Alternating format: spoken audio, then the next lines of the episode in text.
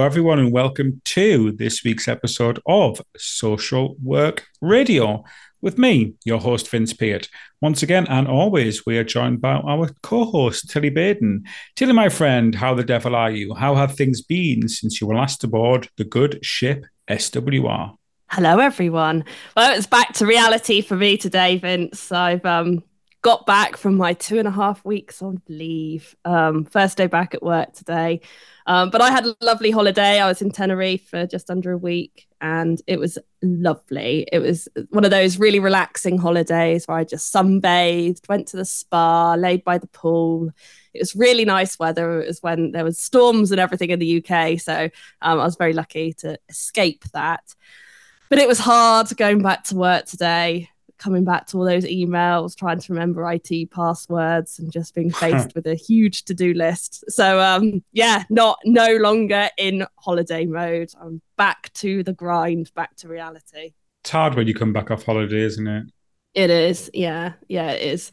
You never know quite what you're going to face as well when you come back. I mean, I don't have a caseload anymore, so it's not like cases are in a disarray, but there's still a lot of things that I need to do, and just to remember basic things about your job and who you yeah. are and what you do. Um, because I didn't really think about work at all while I was off, which was really good. I haven't had a holiday like that for a long, long time. So that was very positive, although it was a bit of a jolt to the system today when I came back.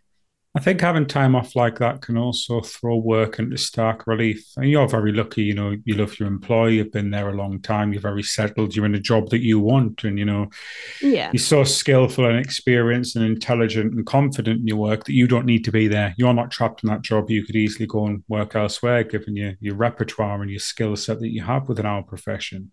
So you're lucky, but even when you you value your job and you and you're very good at it like you are and, and you enjoy it it can still throw the trials and tribulations of work into stark relief when you've had a nice time off, when you haven't thought about work. It's almost you become normalized by the pressure of work and having that time off and coming back. It can it can show a different contrast to things, can it not?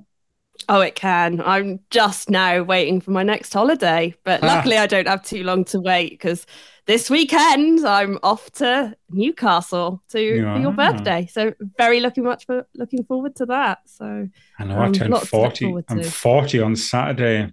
I know, I know, but we've got a good weekend planned, so I'm we looking have. forward I've, to it. I've planned a suitable weekend for my nearest and dearest, obviously you and uh, our manager and editor here is coming up, Nick, and our columnist Millie Glass is coming up as well, and my best friend Jason and my other best friend Dan are going to be out, and um, you're going to be meeting my kids. You'll be seeing my children; they're coming around for party tea, and my mother and stepfather's coming around as well, and they're bringing the puppy dogs. I mean, I think you're more excited than me. Are you not, Tilly? At the plethora of events that I've laid on for you? I mean, yeah, I can't wait to meet the the dogs. I'm not gonna lie, that's gonna be the highlight of the trip. But no, um, no, it'd be really good to see everyone and, and meet all your your family and friends. Yeah, listeners, my mother has just got um my mother has just got two miniature dachshund, two miniature sausage dog puppies. They are called Henry and Hattie and they are 10 year old and i went to see them last this 10 last week old 10, 10 week old but, but I just said Dave god I, I am tired no, you said 10 years. Oh you god yeah no, t- yeah yeah I, I, I am tired by the way listeners. I had a difficult night's sleep last night so do forgive me in advance if i make the odd slip. So just forget that the puppy dogs that i want to see on saturday were in fact 10 weeks old and not 10 years old. So yeah, that was my weekend was all about puppy dogs. But yeah, on the big 4 this uh, this Saturday. So listeners, you know, send in your birthday wishes and think of me um, you know, celebrating my birthday this coming weekend. Absolutely. Looking forward to it. So let's crack right on with this week's podcast. Then we've picked a we've picked a relatively gentle one to ease you back into the ways of social work. Uh, you know, we've we've talked about tragedy and death and disaster and scandal. and learning opportunities and reviews and all sorts, a bit too much on this podcast at times. So we like to balance these things out with a more light-hearted affair when we can. So this week's podcast follows on from a opinion column that we ran on Monday. Now we had uh, our friend Millie Glass stepping in for you whilst you were sunning yourself up on the lounger there, Tilly. Uh, so this week's topic was which celebrity really needs a social worker in their lives right now. Um, our friend Millie Glass went for Meghan and Harry. She believed that uh, Meghan and Harry, uh, the uh, the royal couple, could have done with a social work with their life. Our good friend Matt B was talking about potentially Will Smith, potentially Alec Baldwin, but in general, his view was that we needed a social work team based on Hollywood Boulevard. And mine, well, I'm not going to share mine right now because we will get into that topic and the celebrity that I'm going to choose and decide needs a social worker in due course. So, what we're going to do on this week's show is me and Tilly are both going to pick two celebrities that we believe could do with a social work intervention. We are going to set out the reasons why those celebrities need the aforementioned intervention what plans we would put in place, what interventions we would do, and essentially how we would help them turn their lives around and empower them to make meaningful, long lasting change in their lives, or potentially just mitigate the trauma or pain they're going through and help soothe their lives somewhat. So, Tilly, my friend, we're going to go two each. We're going to try and keep these under 10 minutes each. So, I'm going to kick it over to you first, my friend. Which celebrity do you think really needs a social work intervention and why? Okay, so I mean, I deliberated a lot about which celebrities I was going to choose because let's face it, there are a lot of celebrities out there who could probably use some social work intervention. But my first one has to be good old Britney Spears.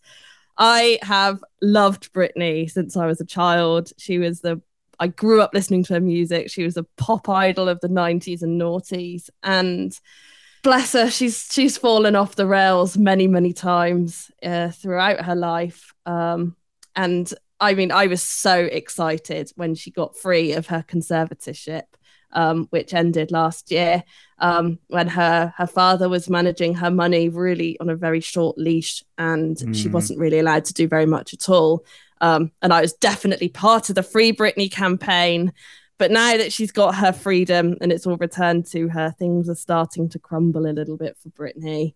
Um, she's she's going through quite a bitter divorce at the moment. She often posts quite concerning um, posts on her Instagram. I think I was just googling her, and today the, the latest one that she's she's done is a video of her dancing with kitchen knives, which has caused oh, outrage and um, concern for her well being. Even though she's saying that they are Halloween accessories, people are sort of saying that that's probably not not the case.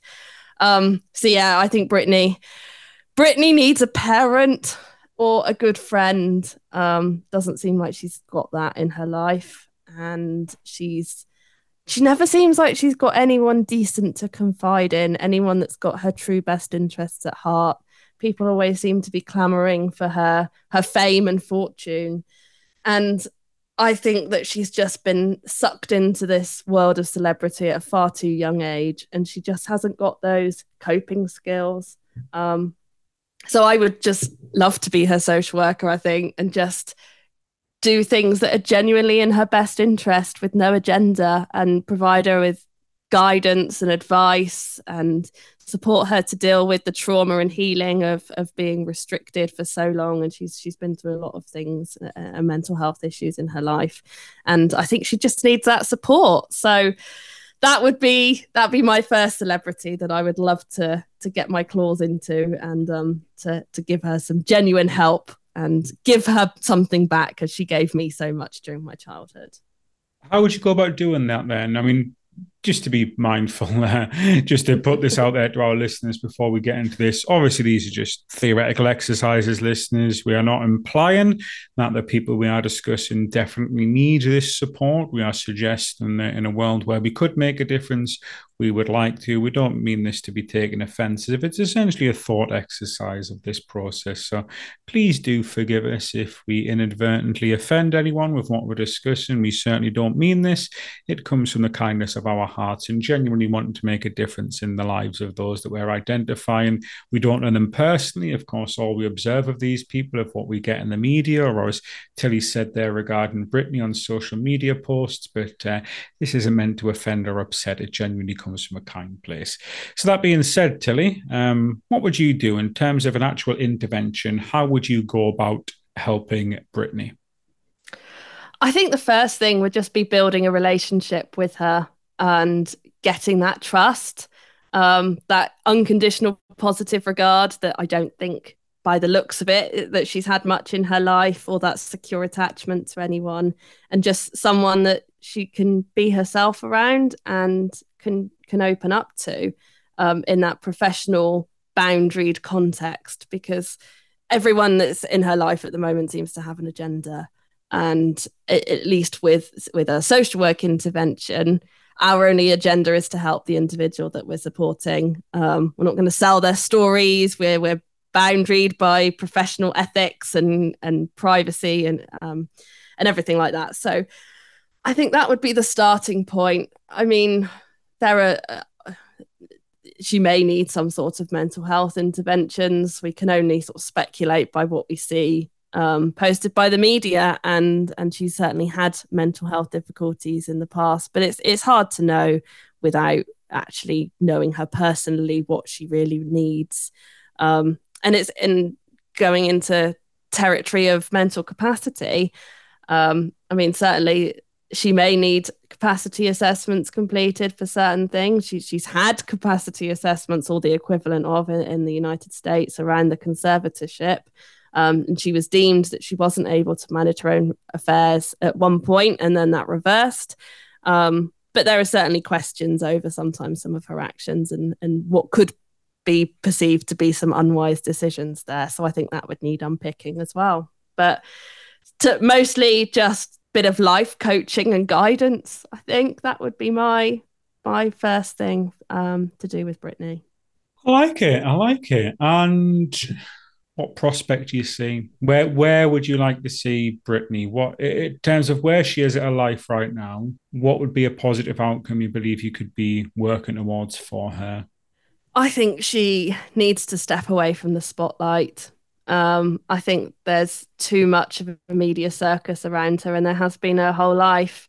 And I would like to be able to see her maintain relationships with her children and rebuild some of those relationships with her family and friends, the, the good ones anyway, um, and not be drawn into the media circus that she that surrounds her. I think that would be a good sign that she's doing well.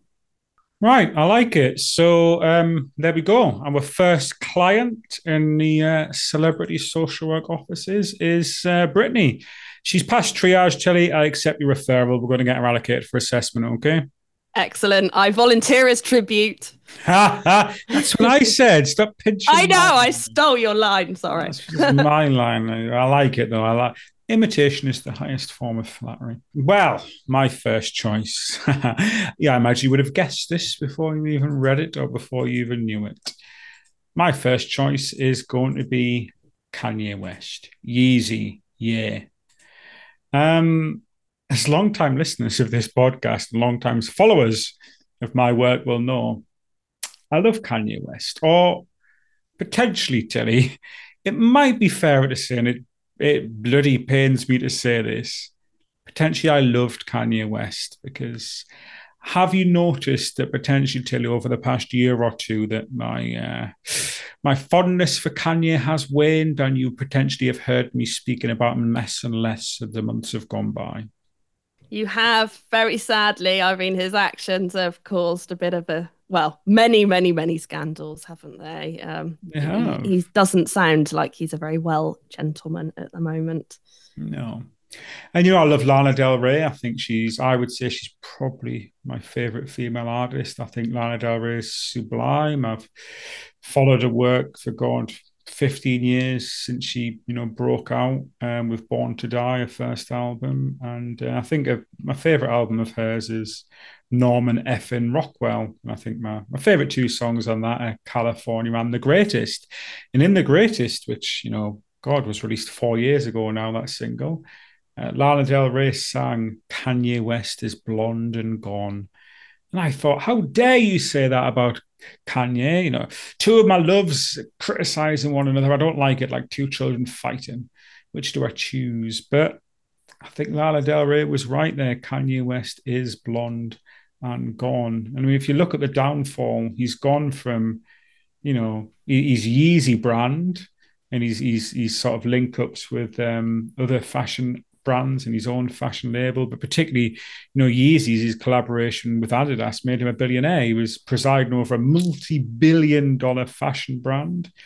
We go back to 2010, in my opinion, he produced one of the best albums of all time. I would have My Beautiful Dark Twisted Fantasy as one of the top five albums of all time. That album is an absolute masterpiece. It is certainly, in my opinion, the best album that's come out over the past couple of decades. I think it's an absolute work of beauty and majesty. I can listen to that album end to end and I never get bored of it. The production value, the rapping, the guests, the, the lyrics, just everything about that album is just absolutely 10 out of 10. A star is superb.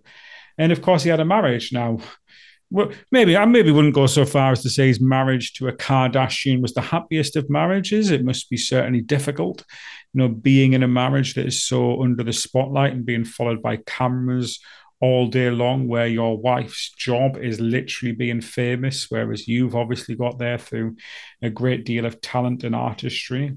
Um, but he certainly was married, and you've seen his children every day and, and look at the drop off, Tilly. Look how far things have changed over the past three years, really. You know, he's lost his fashion deals due to increasingly bizarre and offensive comments. He's collaborated with homophobes and abusers on his last album, or should I say alleged abusers? But certainly we can definitely say homophobes because DaBaby, one of the uh, the rappers who he collaborated on his last album, Donda, was well known for making several homophobe comment, homophobic comments at gigs. And then you've got Marilyn Manson, who he also had on that same album, who was, uh, I think both of those were on Jail Part One or Jail Part Two, um, two songs on the album. Um, you know, that was a similar time when uh, Marilyn Manson was accused of, you know, heinous sexual abuse of many different women.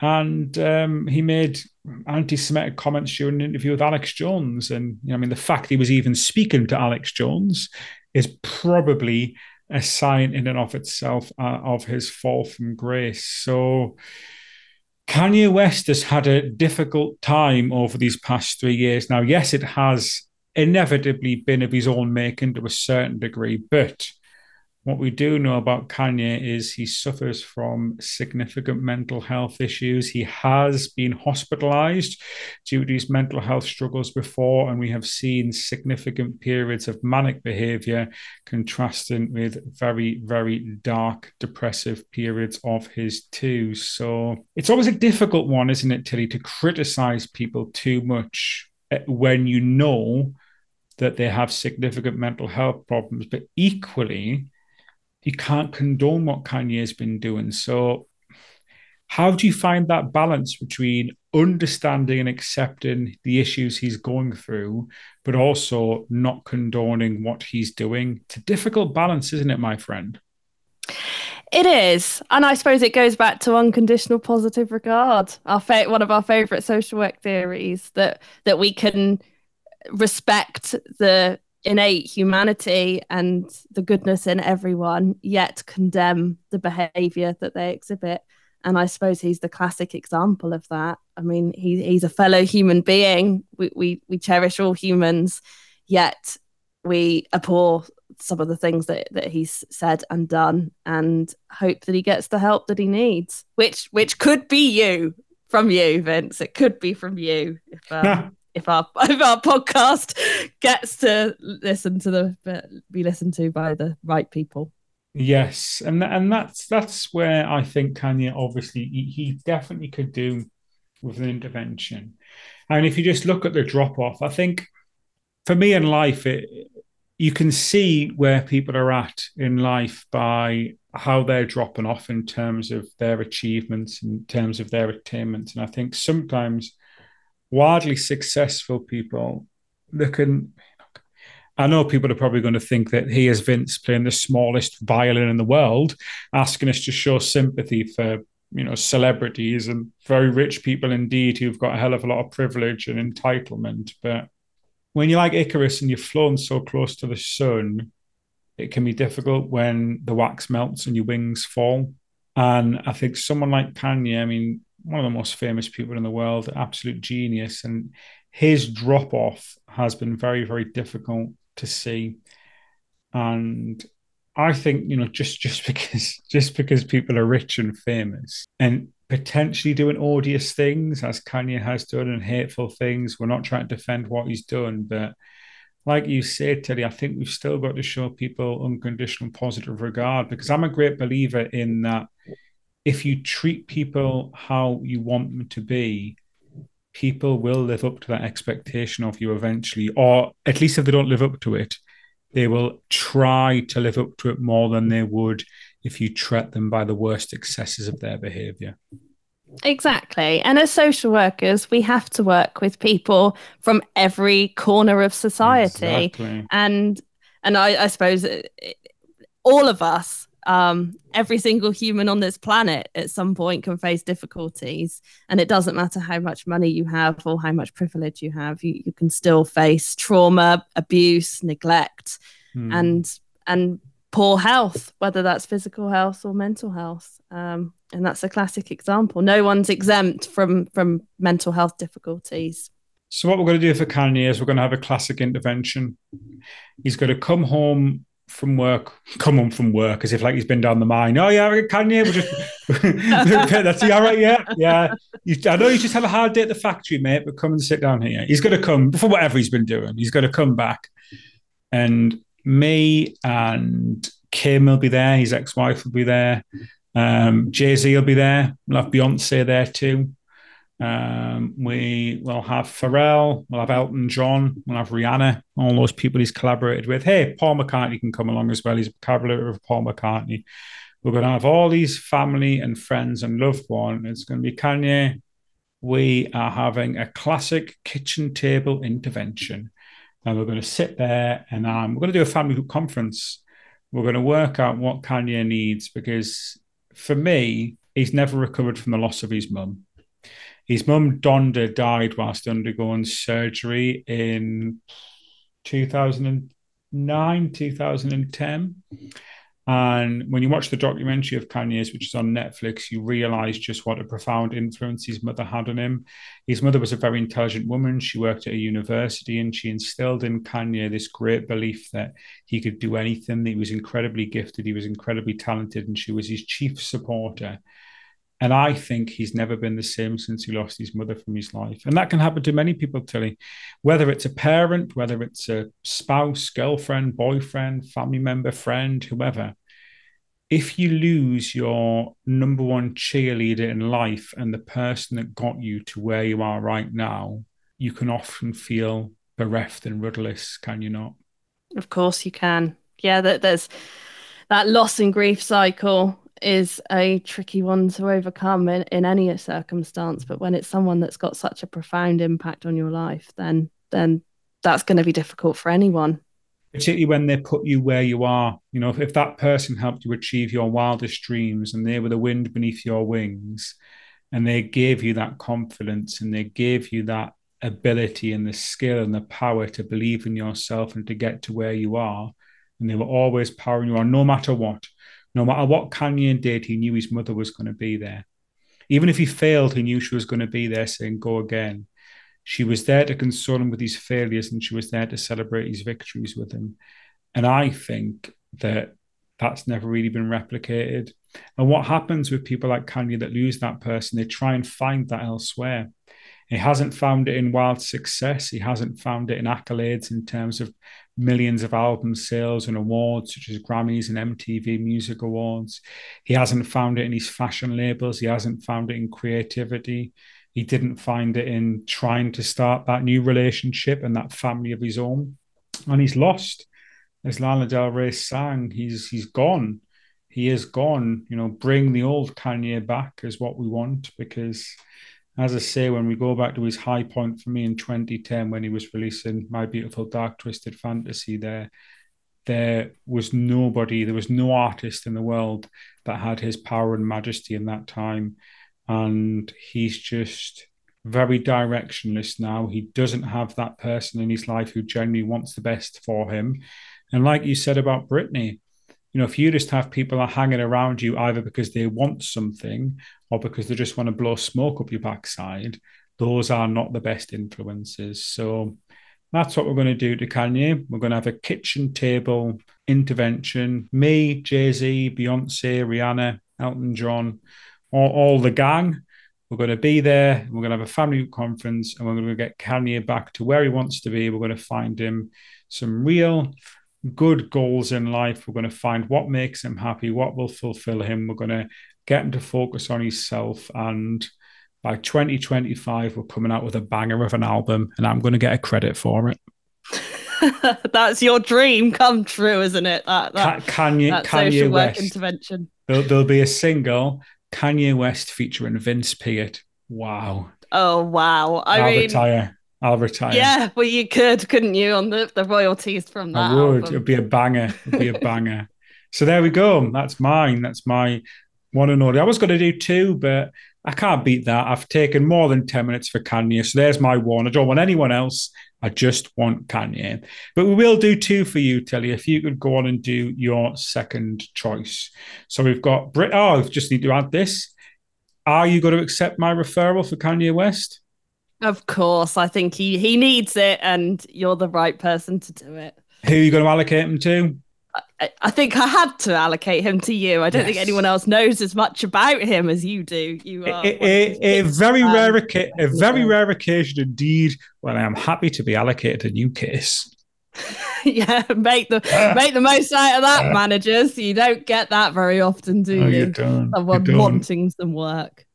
Right, I know you have uh, you have come on to two, so um, Let's go on to this now. Who is your second celebrity candidate for our social work intervention? So I've chosen Bruce Willis for this. Um, so for those of you, I'm sure many of you will know, but but Bruce was diagnosed with frontotemporal dementia, and he's at the early out onset of this dementia now. And we've recently seen in the media his wife um, who's come forward and said what a struggle it is um, yeah. being supporting someone who's recently diagnosed with dementia. Um, he's got two young children as well who are starting to have to to care for him as well. And she, his wife Emma, has said that he's not really aware of what's happening at the moment. Um, so, for someone the problem is when when someone's diagnosed with dementia and i'm talking about the average person here mm. there isn't a huge amount of support available to them until they reach the point when they need care and support um, what is really missing certainly from from in the uk is those early intervention services because um, it's a huge impact on the person and their yeah. loved ones um, when someone gets that sort of diagnosis and the support isn't really out there. There's there's pockets of it, and it, but it often comes from the voluntary sector, and people have to go out and fight for it and find that support. and And there's no one place to get all the right information. Um, and and there's so much that you can do in those early stages of dementia to really change someone's life and and keep them on the the straight and narrow for as long as possible. Um, things like early care planning, setting up powers of attorney, making sure people's affairs are in order with with their wills and their living wills as well, because we need to document what their wishes are going to be, um, and think about end of life care planning, things that are really really difficult to to face um, mm. either yourself for yourself or, or for a loved one because no one wants to think about it um, but with the right support and the right guidance, it can just make things a bit easier.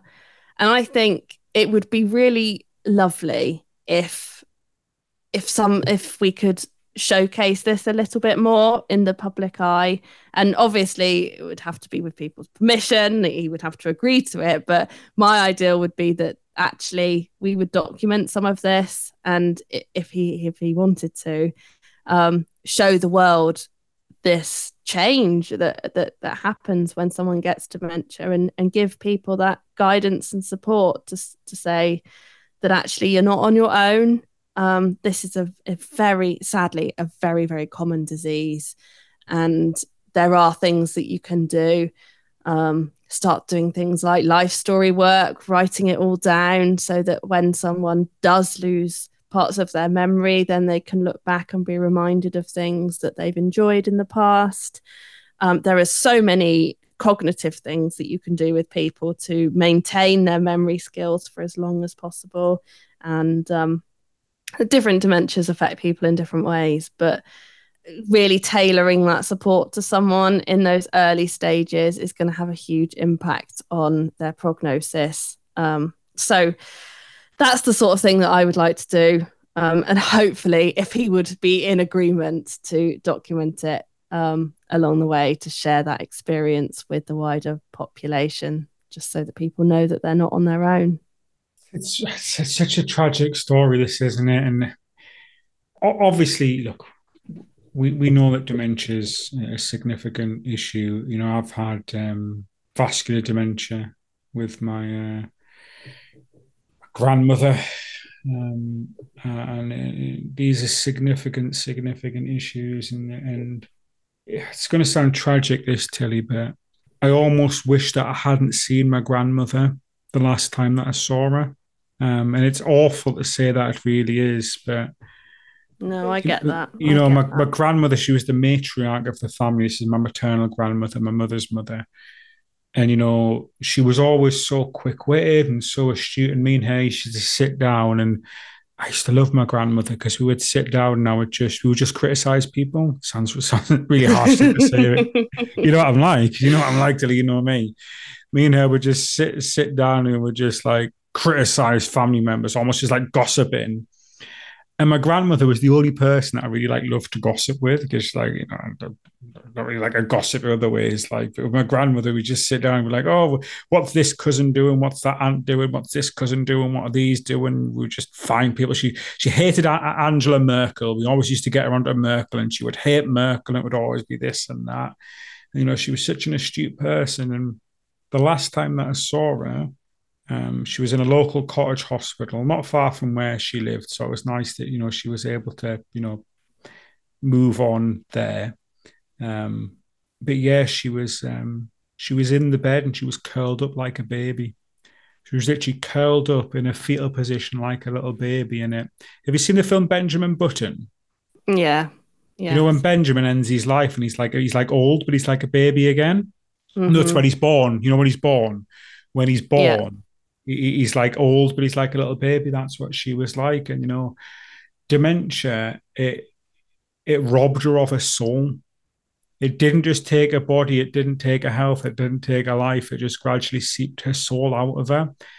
And it is look, all obviously all illnesses are absolutely tragic and awful. But for me, in terms of what I've had loved ones experience, you know, particularly those very close to me, you know when my dad passed away it was it was through aggressive cancer. And you know i saw him one night and he couldn't really speak that well but it was still him.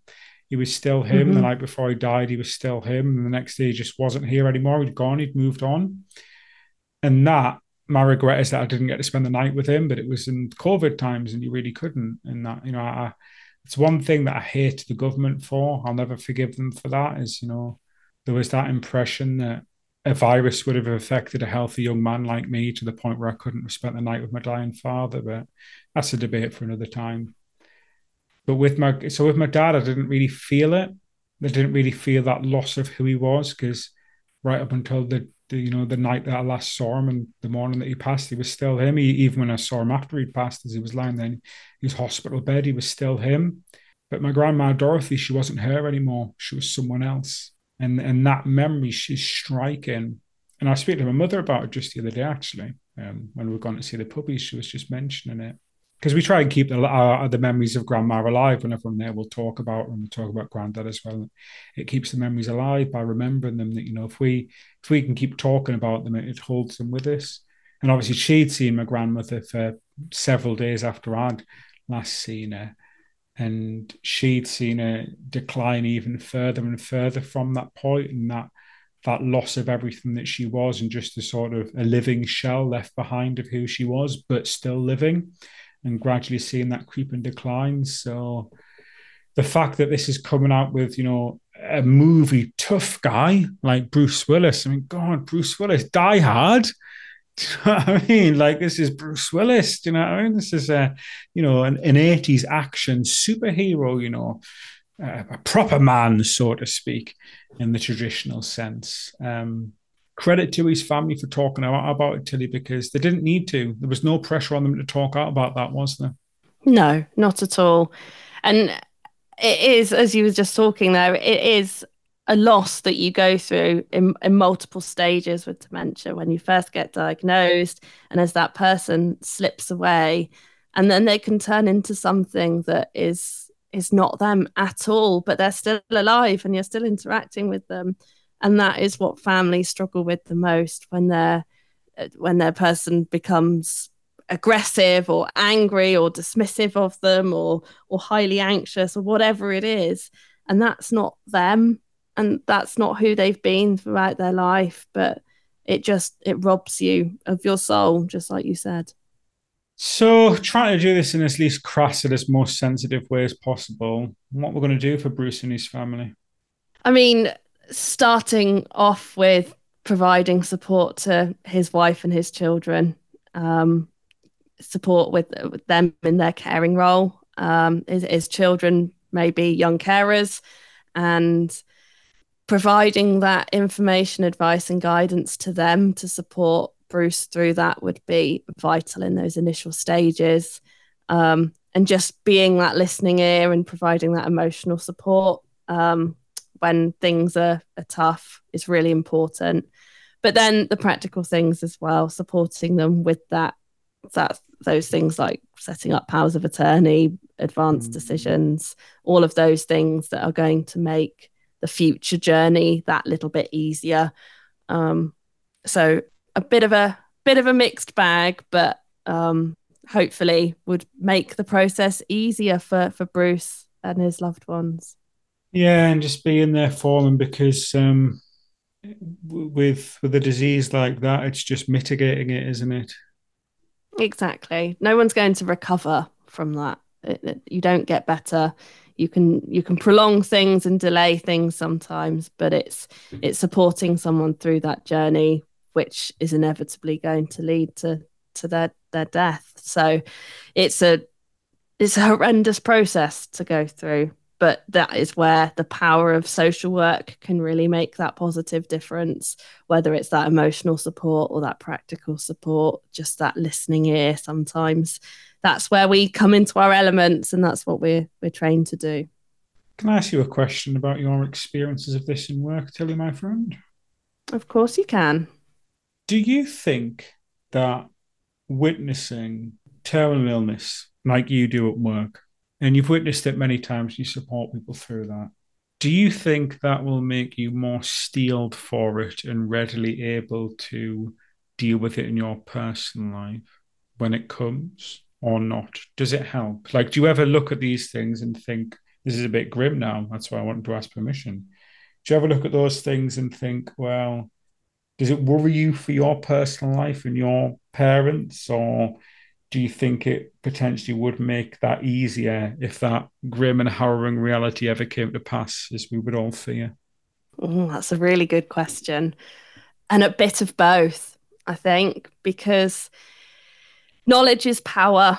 And in social work, we get to understand the systems that we work in. We know how to get the people that we support the best possible services because we know what's out there we have all of that information at our fingertips and that is going to inevitably take away that stress of trying to navigate a really complicated system um, but at the same time, you, you're not a social worker when you're at home um, with your family, or, or at least we try not to be. And I think I am so much more patient at work than I am in my personal life. And all of those things that we talk about, like unconditional positive regard and understanding and um, compassion and empathy, that can become really difficult when you're faced with trials and tribulations in your personal life. And I think it's it's prepared me in some way that I know what would happen. Um, but then, can you ever really be ready for that? It's something that none of us really want to think about, is it?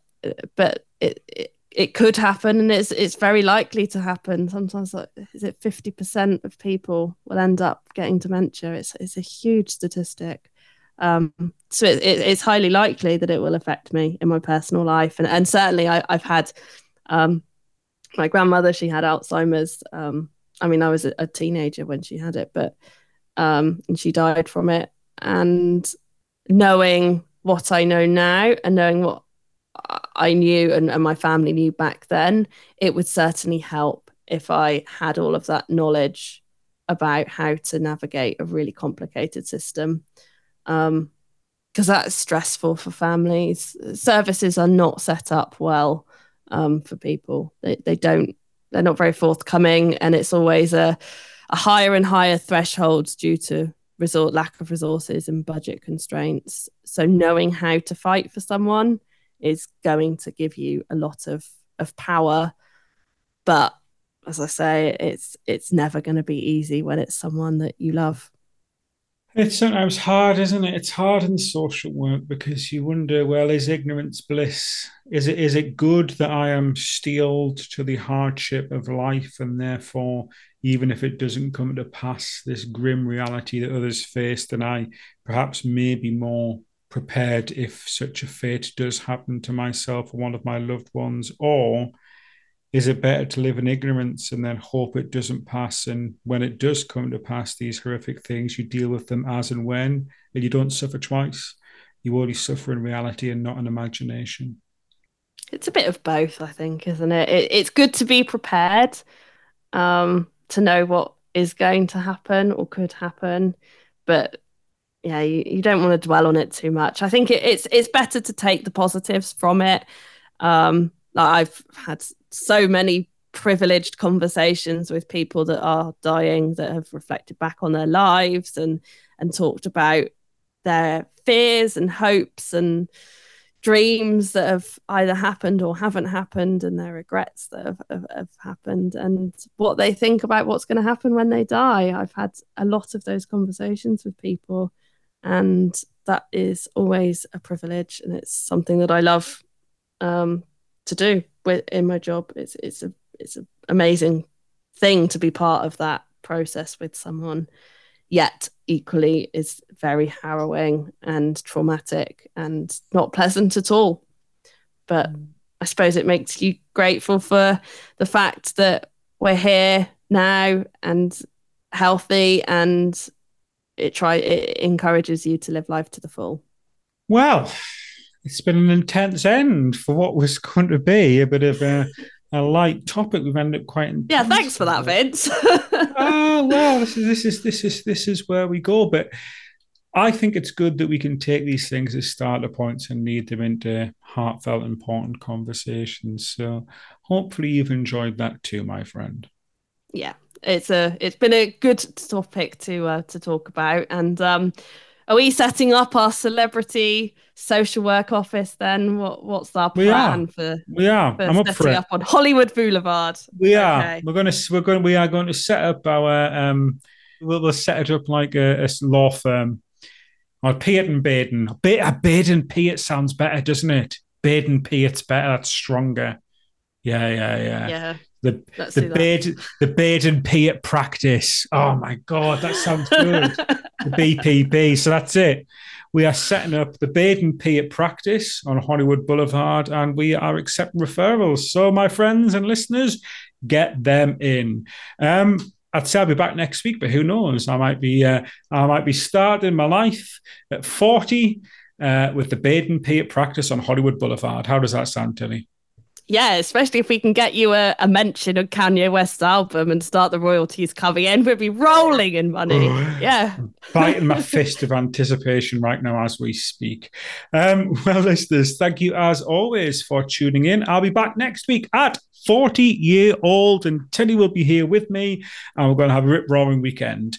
Until next time, please consider do leave a review. It'd be a lovely birthday present. If you could leave a review on this podcast, that would be a wonderful birthday present for me. Um, do consider leaving a review, subscribe, and uh, yeah, hit us up on social media channels and check out any stories you've mentioned over at mysocialworknews.com. All the pleas and plugs out of the way, it is time to say goodbye from me. And it's goodbye from me.